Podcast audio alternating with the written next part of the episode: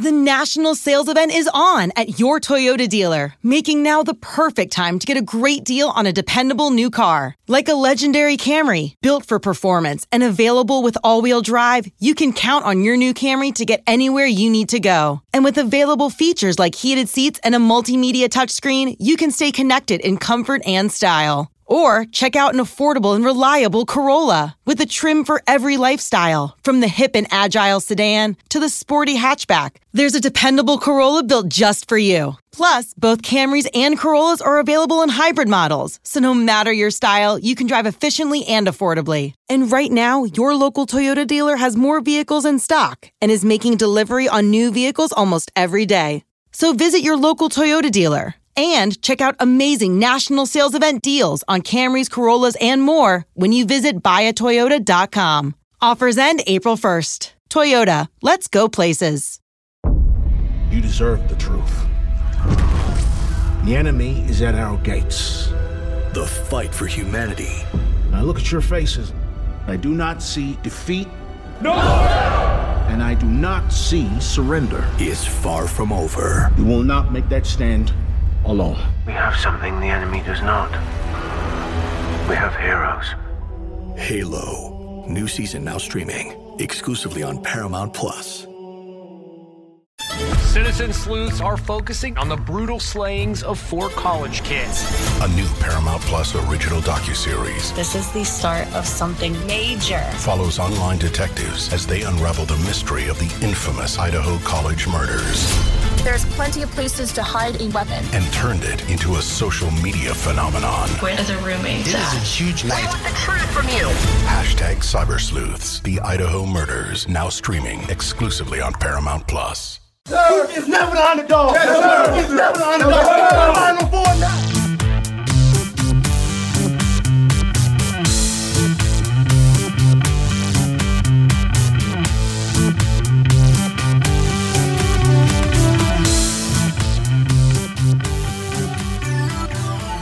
What's up, Duke fans? Welcome to the Devil's Den podcast. I'm your host, Josh Smith, joined by my co host, Raul and Shu, coming at you after another stellar performance down in Florida. So, uh, took care of a pretty depleted Miami team, 84 55. Nice to see. Had five guys in double figures. Um, we've talked a little bit about the assist to turnover ratio. Nice to see that kind of on the right side of things, 19 to 10. Um, shot the ball well. Another big game from Flip. Pretty much in a blowout like this, it's fun to talk about because you have good games for just across the board for the most part here. But let's just kind of jump in. I don't think we need to go too much play by play here, but I will toss it to y'all initially. Um, to me, the game was kind of pretty much decided early in the first half. It's 16 to 14, and then Duke just blitzes them, right? We go on a 13 0 run. Um, Caleb Foster has two huge threes in that stretch, and then maybe the play of the game when Jared just kind of goes coast Mm, to coast yeah. almost and just like hammers one in the lane. I don't know, man. Like I'll toss it to you there. I thought Miami didn't play great. Omier was kind of missing a bunch of bunnies down there early, but I just thought this might have been like up there with I don't know, like the most locked in we've seemed to be in terms of just like from the gate, just prepared. Like the defense was on point. Offensively, things were clicking. What did y'all take of that? I know we were talking a little bit offline, Raul, but the guys seemed like we had like a little more verve, a little more energy, a little more like kind of pep in your step here. Did you see anything of that? We looked fresh. Yeah, man. I think like yeah, I mentioned that to you, but it was like it was not just like one guy. It was like uh Yeah. Flip looked like he was moving faster and better. He had that great move to go baseline and then just hammer it. Uh Yeah. which that that surprised me too. Uh, you know, and then Jared with that dunk, like never seen anything from him like that. Uh Mark Mitchell like looked super springy. I mean, he's been getting more kind of springy and athletic and healthy looking as the year has gone on, but just one example, like at the end of the first half, Miami misses a three, and Mark just like skies for the rebound. And I haven't Mhm. really seen that kind of lift from him. So yeah, just across the board, uh, Proctor as well for coming back from a concussion. Like Yep. he was moving really well, pushing the ball fast in transition. uh, Roach making- too, right? Yeah, exactly. Exactly. Um, which is weird at this time of year because we've been struggling so much with injuries. So I don't know what they did in the last four days or whatever, but it helped. Yeah, and maybe it's something in the water out there because again, it's this trend from a sample size of two years here, but things start seem to click for Jon Scheyer teams later in the season, right? We saw it last year with that 10-0 or that 10 game winning streak.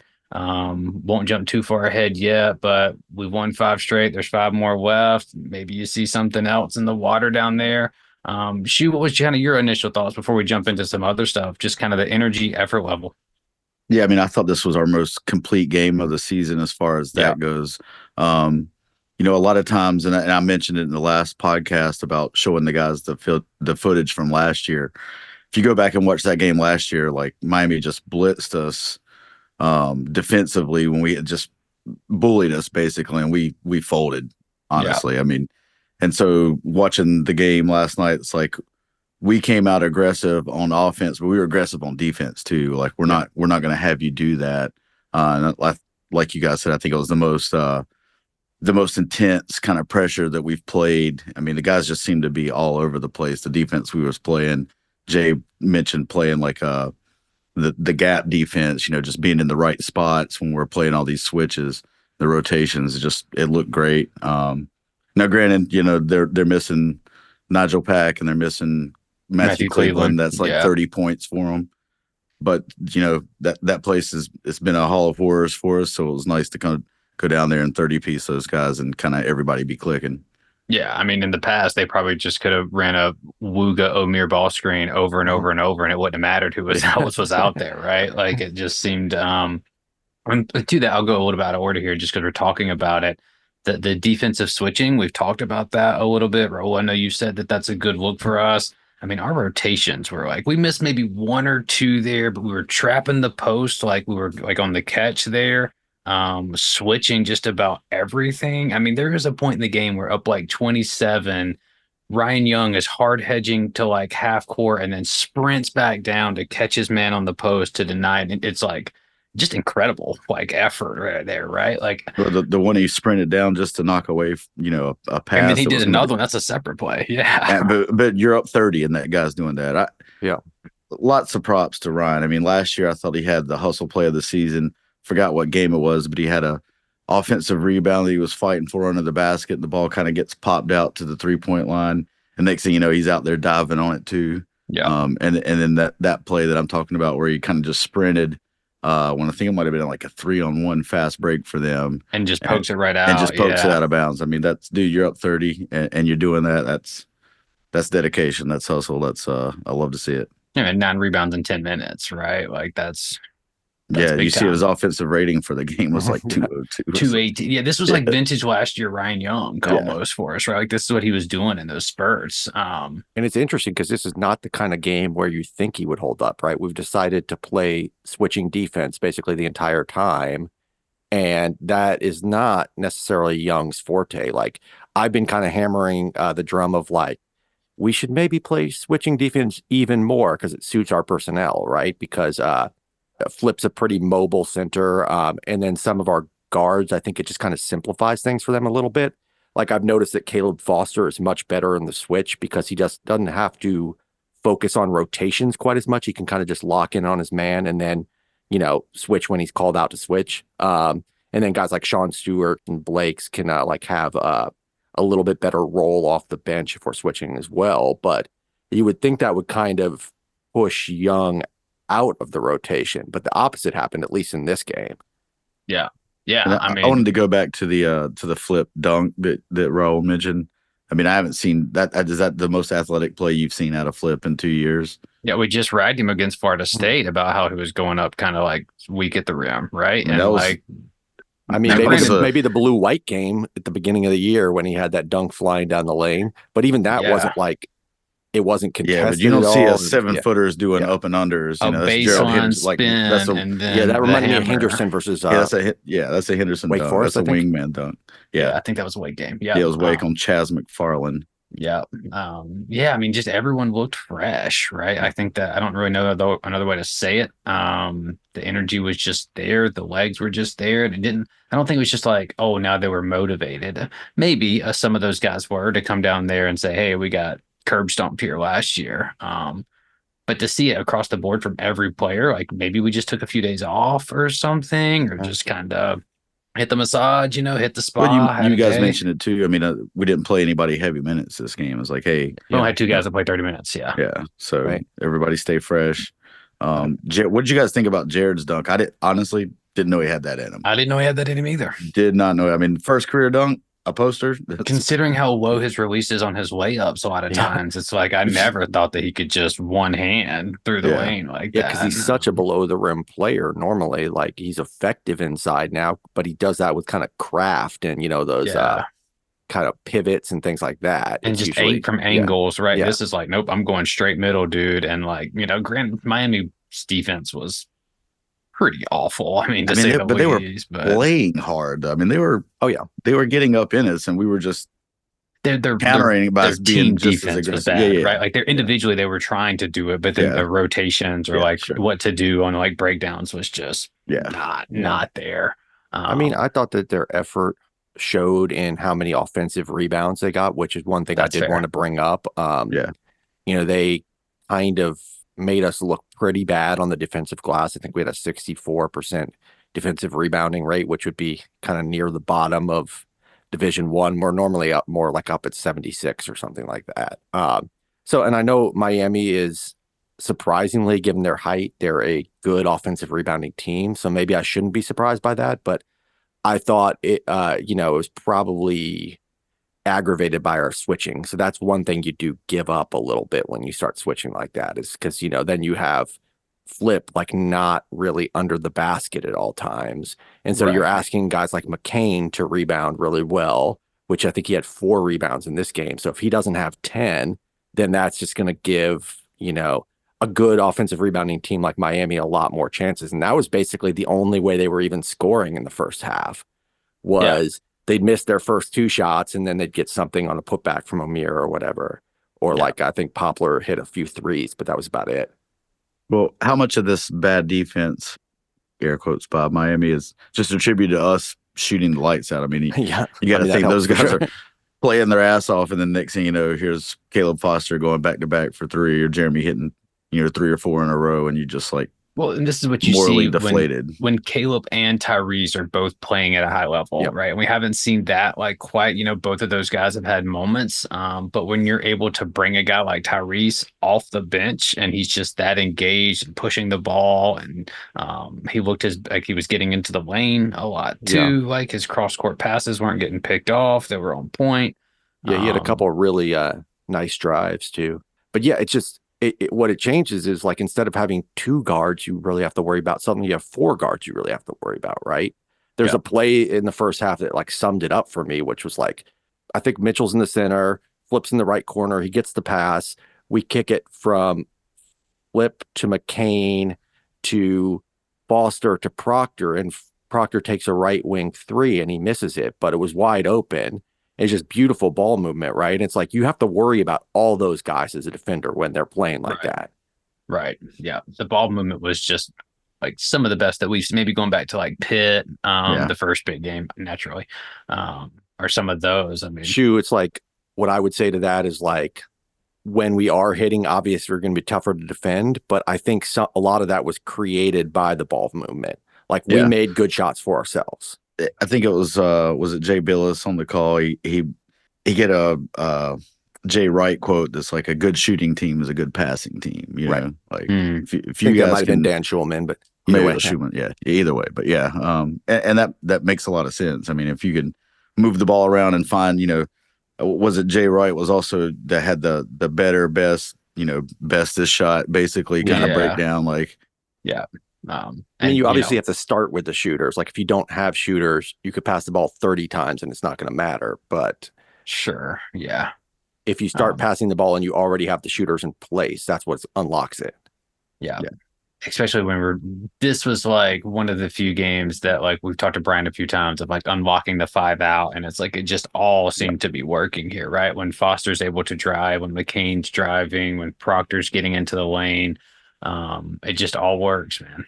I thought Flip wasn't shot hunting as much either.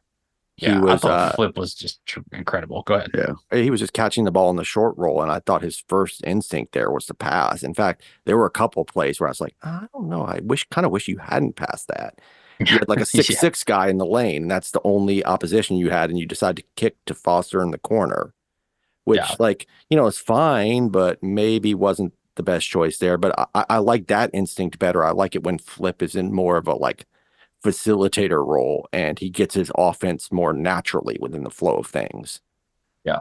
Um, you know, he had four assists, one turnover. Yeah. And one one thing I noticed online last night was, you know, people talking about um Omier missing a lot of shots around the rim. I, I think a lot of that's credit to, to Flip. Yeah. You know, Flip was on, on his ass all night. He had three blocks. Yeah. You know, I mean, and like, even Mark Mitchell. I think John mentioned it. Like we put we put Mark on on him a lot too. Um, yep. I, I think that goes back to John. You know, talking about having to help Flip out here lately. A lot of times we've been able to put Mark on the five, especially if we're, we're switching, because then it, you know, they're just going to end up running a, a, pick and roll, and Flip's going to end up on the five anyways. True. Yeah. I thought Mitchell um, played a near perfect game on both ends. Yeah. Um, he was really good when he was switched out on guards on the perimeter. It was giving like a ton of effort. Um, yeah. and it was making great rotations and recovering really well to kind of contest around the rim. And he hit what yet another top of the key three.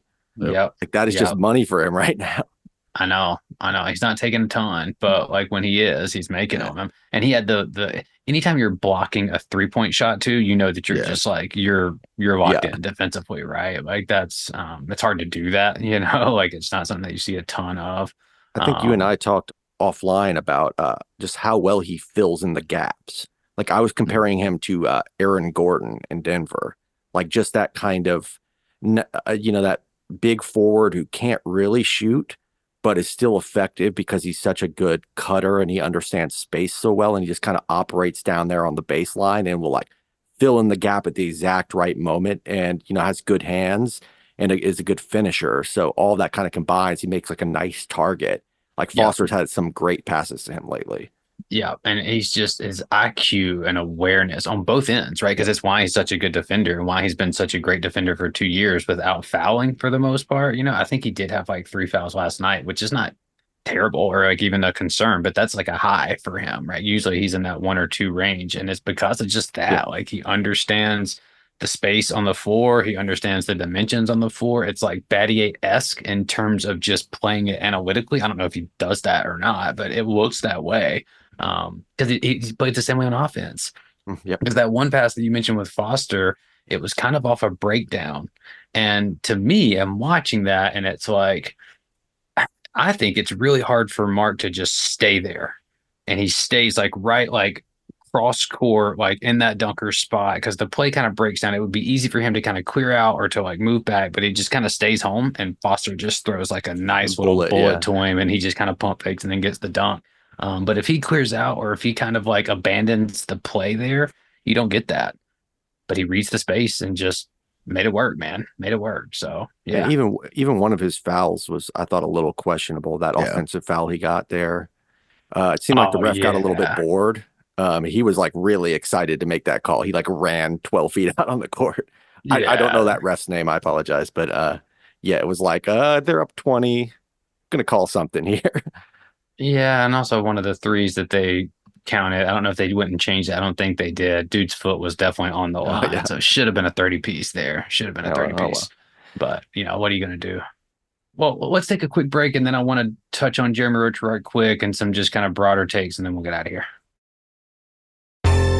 Spring training is in full swing and fantasy baseball draft season is upon us. That means you need to join us on Fantasy Baseball Today in 5, part of the CBS Sports Podcast Network. Join Scott White, Chris Towers, and me, Frank Stampfl, every Monday through Saturday for six pods per week throughout the month of March. We'll break down the latest news, spring training updates, players to target, and much more in just five minutes. Make sure to download and follow on Apple Podcasts, Spotify, the Audacy app, and everywhere else podcasts are found. Rise and shine, football fans. This is Susanna Fuller from Morning Footy, a podcast part of the CBS Sports Golazo Network covering the breadth of the global game. Join me, Nico Cantor, Charlie Davies, Alexis Guerreros, and guests every morning for the perfect blend of news, analysis, conversation, and exclusive interviews. If you love soccer, then look no further. We've got you covered for Europe's top five leagues, the W Gold Cup, the Champions League knockout stage, CONCACAF Nations League, NWSL, MLS, transfer news, and much more. Download and follow on Apple Podcasts, Spotify, and anywhere podcasts are found. Subscribe to Morning Footy. It's the most wonderful time of the year. Fantasy baseball draft season is upon us, which means you need to listen to Fantasy Baseball today, part of the CBS Sports Podcast Network. Join Scott White, Chris Towers, and me, Frank Stampfl, six times per week throughout March. Sleepers, breakouts, busts, live mock drafts, spring training updates, and everything in between every Monday through Saturday. Make sure to download and follow on Apple Podcasts, Spotify, the Audacy app, and everywhere else podcasts are found.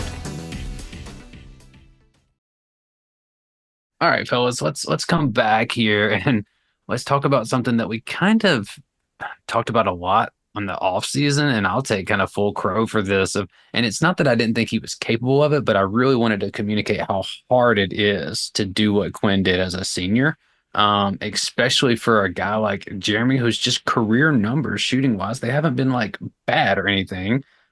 But what he's doing this year is just absurd. I mean, like, especially from three but all the way across the board, like his numbers are up, like literally everywhere across the board. Um, and you know, people are saying he's turning into Quinn Cook territory. My question for you, show good first year, it, has he surpassed Quinn Cook territory, or does that come with the banner? Yeah, I mean, for me, I think that that's the uh the end goal is you know putting the banner up. He's taking us to a Final Four. You know, he's got that under his belt already this time, just, you know, just try to get the job done. That's what that's what Quinn was able to do. Um, you know, just be that that solid uh, veteran leader for for the younger guys, and you know that's what he's been able to do the last two years. But this year, you know, nothing short of incredible what what Jeremy's been able to do. I, I hope a lot of fans uh, really, you know, take the time Appreciate to give him his that, flowers. Dude. Yeah, because yeah, the dude didn't have to be here for this long. I mean, we don't have McDonald's All Americans stick around for four years like this. Not when you was a coach or your coach retires too. Yeah, right. Yeah. Like, yeah, and I mentioned it to him at, at, media day, just like the the wildness of the ACC that he's been. You know, he's seen however many you know Hall of Fame coaches retire, um, going Pandemic. through COVID. Yeah, yeah. Mm-hmm. So just had a you know, while like literally one of the worst seasons um in Duke basketball history. You know, in that COVID season, and to get to a Final Four, uh, playing the pressure of Coach K's last year, the pressure of John's first year. But yeah, I mean, just give the guys flowers, man. He's been he's been amazing for us, and uh, it's awesome to see like the growth that he's had over the last couple years. Yeah, I mean, it's incredible, man. It's something that like you couldn't really. I think a lot of fans wanted to just say it because it's just easy to say, "Oh, you have a shorter point guard that's going to come kind of be a little more off ball as a senior Quinn Cook." Um, but it is really freaking hard to do that. And bro, my question for you is because this is where I'm kind of like, should Roach be used more? Or do you think just the value from his efficiency where it's at right now is just the perfect role for him? Well, I mean, I think Jay Bilas kept saying the word mature on the broadcast. And I totally agree with that. Like, there's just something like so economical and efficient about Roach's game right now. And I don't mean efficient just in terms of shooting, which obviously he's been absurdly efficient on that level, but just like there's nothing forced, right? He's taking exactly the shots he should take when he should take them. We've talked about he's content to go for essentially three quarters of a game without really shooting or scoring if if that's just the way the game's playing out. But then he'll also, you know, hit three straight threes in the first half if he's getting the shots. So I do like the way he's just kind of filling in the gaps and letting everybody else kind of like succeed and thrive around him. Uh, I would like to see his three point attempts go up a little bit. I think yeah. you got to be taking more than four a game when you're shooting uh, 45% or whatever it is might be even be better I think it's right like 46 now. Yeah, yeah, After he hit what four or five last night, uh, maybe only four or six because he uh, had that one air ball, which was funny that the crowd was mocking him for that while they're down 23. It's like, uh, maybe let that one go. Um, yeah. But anyway, yeah, I, I just think, um, I think you could get up to at least like six. Yes, your efficiency would probably take a little bit of a hit if you started doing that. But let's say you slip two or 3%. That's still a very, very worthwhile shot. Yeah. I mean, if you're taking seven threes a game at 45%, that's like yeah. elite. Yeah. Right? I don't I don't think you're gonna keep that up, but if you could at least stay above like 38 to 40. Yeah. Um, but yeah, to come back to the idea of like, is he at Quinn's level or has he surpassed him? What I would say is it depends on what we're measuring, right? So all, purely on court, I think he's better than senior Quinn. When you look at the three point percentage and then what else he gives you, like Quinn, by the time he was a senior, was mostly kind of a weirdly a three and D guy, which sounds strange to say for a guard, but like a lot of his shots were coming from three point uh, range. But I feel like uh, you know, Roach is just giving you like so much more in terms of like versatility on offense, like that uh, empty side pick and roll we run over and over again with him. And yeah. then defensively, I think he's at least Quinn's equal, if not better.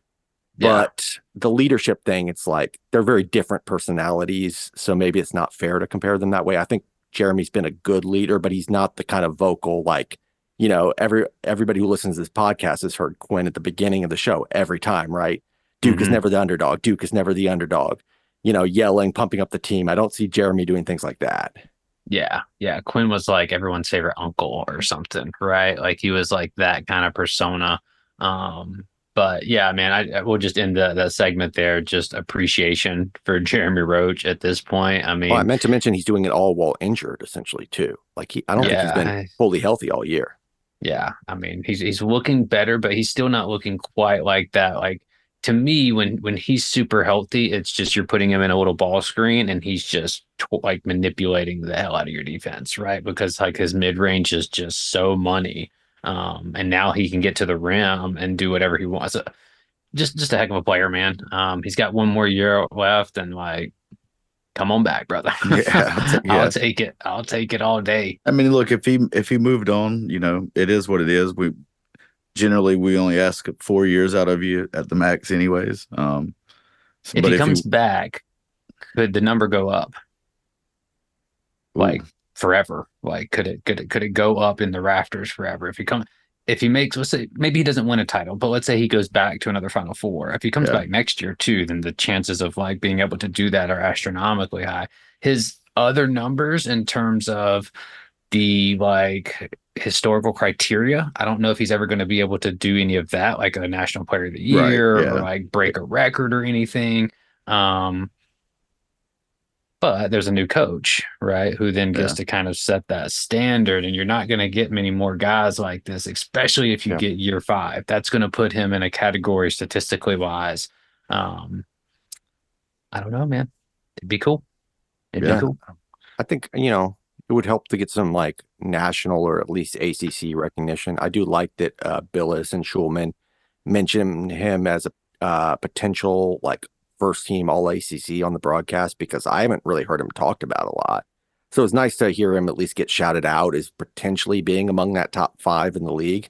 But yeah, yeah I think yeah. like you would kind of he'd have to either win a title one of those two years, or he'd have to come back and just like completely dominate, like you know, twenty two yeah. points a game kind of thing. Because right you win now, a title and get most outstanding player, that right. could maybe be you know, yeah. now Singler didn't get that, but that was a different kind of time then where you were still not really doing right. stuff like that. Um, and even Singler's case is just like so much better because of him being top 10 in so many categories, right? Yeah. And Roach is just not going to get there because of his first two years. Yeah, that's fair. Um, will be interesting to see how that plays. Personally, if I'm John and he takes me to the promised land, that jersey's absolutely going in the rafters, right? Like the just pressure valve release that you just immediately mm-hmm. have with that. Um, but all right, let's let's kind of move on here um, for sake of time. Let's talk briefly about the ACC standings here, fellas. I don't want to really preview Wake since we just played them like a week ago. Yeah, everyone should be pretty familiar with that. It was a yeah. tough game then. It's probably going to be a tough game now. Um, but I just mentioned we've won five straight. There's five left to go. We're sitting at 12 and three in the conference. Um, I think almost all of us predicted to, to win the conference in the preseason. Um, what's our confidence level on that now? Shu, what are you thinking? We're sitting at 12 and three, knotted up with UNC. They own the tiebreaker. Um, for now. For now. For now. Right. What are you seeing out of this finish here? So I guess the question is say we split with Carolina, we win this final home game. Um, where would the tiebreaker go? It goes to Virginia. To Virginia, but okay, and they're playing Virginia at Virginia. we got them Saturday. at home, so if they well, lose and we win, but it doesn't necessarily go to Virginia. It goes to the next the the next. That's true. Team, it could right? be Wake. It Yeah. could be Wake. So that's what I'm wondering about because you look at Virginia's remaining schedule. KenPom's got them proj- projected to to lose three of their last four. I mean, they got Mm. uh they got Carolina at home. KenPom saying they're gonna they're gonna lose that one. Uh, they got Boston College on the road. For some reason, he's saying they're gonna lose that one. And then the game at Duke, he's he's got them losing. Um, so if Wake slides in, then that makes Saturday's game for us at Wake uh, super important. So um, I'm gonna stick with us. I'm gonna stick with my prediction prediction that we're gonna we're gonna get it get it done. Okay. Okay. What about you, Ro? How do you feeling about things shaking out here? Yeah, I'm not as worried about uh Wake taking over that third place spot in the ACC.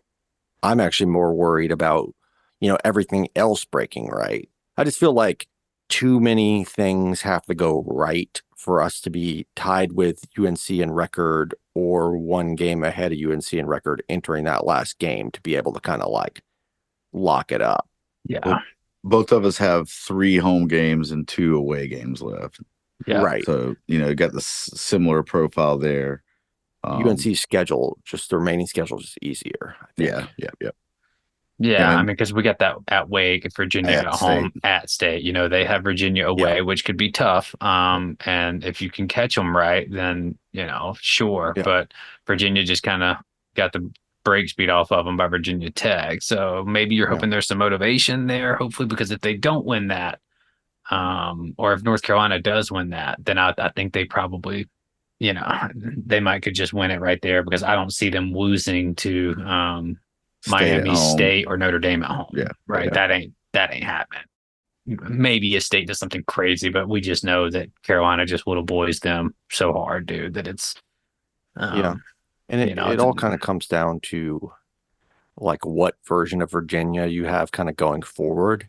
Um, because we've seen them what like rattle off like 10 straight games in the middle of ACC play and Yeah. look like really good. And then just recently they've looked like trash for whatever reason. mhm. Mhm. So I mean, you know, they do match up pretty well with UNC historically. Um, so that could be something there that could help because uh, they're so good at controlling tempo, and UNC, you know, whether it's under Roy, whether it's under Dean, or whether it's under Hubert Davis, always wants to push, right? And this year, I think it's the fastest they've played under Hubert. So, um, you know, if they could kind of control tempo, uh, you know, they could make the game kind of ugly and maybe pull one out. And they have played a lot better at home, so that would be Duke's hope, right? You you really Yeah. need Virginia to beat UNC for us to have any chance. Yeah, I mean, really, it's it's this Saturday and then our matchup Saturday that a couple Saturdays later against them, right? Because this Saturday is the big one. It's us at Wake, them at Virginia. Um, if if both of us win, that'll be kind of crazy because I would I would be more entailed to think both of us could lose this Saturday going on the road in these matchups. But if this could make or break, right? Like if we win at Wake and they lose at Virginia, that really puts us in a position to where it's like then even if you drop that state game, who cares? Yeah, right? Like, it could be it could be okay. You, you just have to beat Carolina. Um, Uh, personally, I don't really care that much about winning the ACC, especially since we got it off our back recently in uh, 2022 because there was that like long drought. yeah, I think for me, it's all drought. about like the the optics of it. I guess for like the uh, the selection committee. I think that you know it's not going to bump us up a seed line or anything winning, but I No, they just do say it think it does- looks a lot better. They say that that doesn't matter. I mean, and they've proven it. I mean, we won the ACC tournament last year, and still Well, I know the tournament slighted. doesn't matter, but Yeah, I'm talking but about I- the regular season. Right, and and they say that that they don't look at it like that. It's an unbalanced schedule, so they don't look at your conference standings as the, you know, a, a metric for for. I'd like to know what they are looking at because Carolina's still a two seed, and I'm Yeah, I, I, I really don't do think I, I, whatever they're saying, I do think it matters because I think that ACC being one of the you know historically great Power Five conferences, even though they are down, like I can see them wanting to give a two seed to the winner of that conference. Right. I think that's fair. Um, and maybe the optics of it where they don't care so much if you don't win it, but or if you win it, but if you don't, then you're looking at like, well, does this team deserve it? They couldn't even win the ACC in a Right. down year, or like whatever, like that, right? This is a preseason top five team, couldn't get it, you know. So maybe optic wise, it could help us there. Um, personally, if we finish second, but we just beat Carolina, then I'm cool with that, right? Yeah, Like, if we if we uh, get wins over Carolina and Wake or Carolina and UVA, I think we're in about as good a place as we could hope, given the fact that we started the season five and three. Yeah. You know, that's something I did want to bring up before we kind of get out of here is like we started five and three. We've won 16 of the last 18. We're now up to eight on KenPom. You know, just I actually went back and compared us to the 2022 team on the same day of 2022. So like February 22nd. Um, we were actually a little bit higher than them on KenPom, a little higher in the national rankings. Offensive defensive splits are nearly identical. So take that for whatever it's worth. Obviously, that 2022 team had Paolo Banchero and they had wins over Gonzaga and Kentucky. We don't have anything that impressive, but we have some nice wins and you know, the record is about the same too. So I feel like for all the hand wringing at the beginning of the season, we're actually kind of in a pretty good place right now. Yeah, I think a lot of fans wrote us off a little too quick.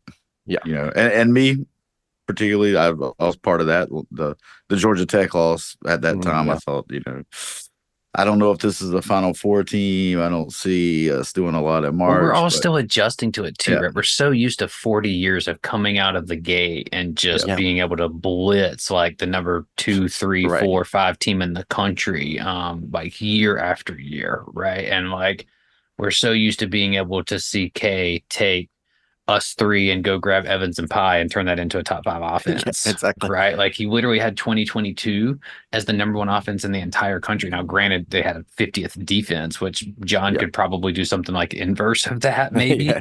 Um, but uh, you know, and, and so that takes a little bit for us to adjust to. Sure. Right. Like I think that takes a little bit of uh, you know, just for the fans, you're just not used to starting five and three. Um, I also so. think there's a little bit of kind of downplaying of all the injury stuff like oh we have so many five stars there's so much talent it shouldn't matter right? But like the pittsburgh game we're missing jeremy roach and mark mitchell.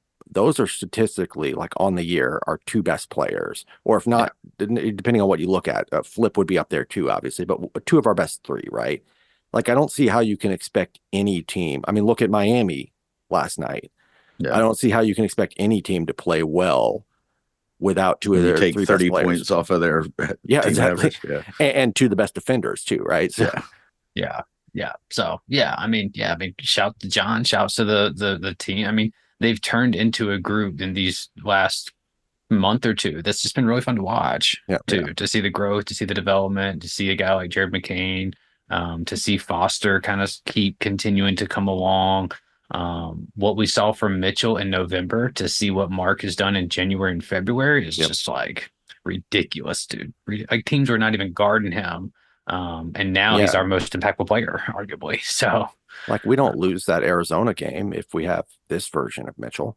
Yeah, and we no honestly way. we shouldn't even have lost it anyway, no, right? Exactly. Like we had the game. It's just it, it, bounced the other way. We didn't get the stop that we needed. Gave up that and one, and then kind of shot ourselves in the foot there. But um, and the yeah. Georgia Tech game, you know, in Atlanta, Mark gets the dunk that puts us up for the technical, the technical, yeah. you know, the taunting tech, and then then we go down with that. I mean, it it'd be nice to have that one back right now.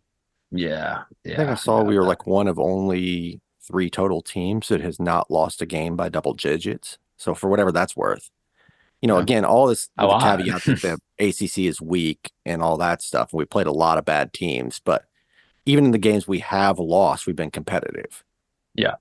Yeah. And if you just go back to last year, we lost one, two, we got three. blown out at least three times, right? Four times by five times by double figures. And at least two of those were like horrible losses, like 25. Yeah. 81 59, 84 60, 75 56, 65 52. Those are pretty gross scores. Yeah, exactly. You know, like those are uh, not what you want. So um, just just cool to see, you know. Shouts yeah. to the squad, shouts to um, you know, Jon in particular. But let's get out of here. I guess before we do, at least should give a little bit of prediction here on the hot seat. Um, eh, y'all taking Duke to go 3 0 in this road trip here? I mean, I said we're going to split with Wake. I'm going to stick with that, not because I'm down on the team and I'm not going to feel bad about it if we do. It's just going to be a tough game to play. They're going to want some revenge. I think Wake's good. They're 21st on KenPom. Um, I'll say we lose a close one there, but not that I'm you know, I could see us winning it just because we're playing so well. But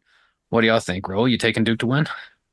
Yeah, I mean, I'm just riding high, I guess. Um, it's hard not to after like a 30 point win um, Yeah, and then yeah. winning five straight or whatever it's been. But when you look at like how we played over the last five games, uh, I think we're like third on Torvik overall in the entire country. So I just think like even since that Wake game, we're playing better.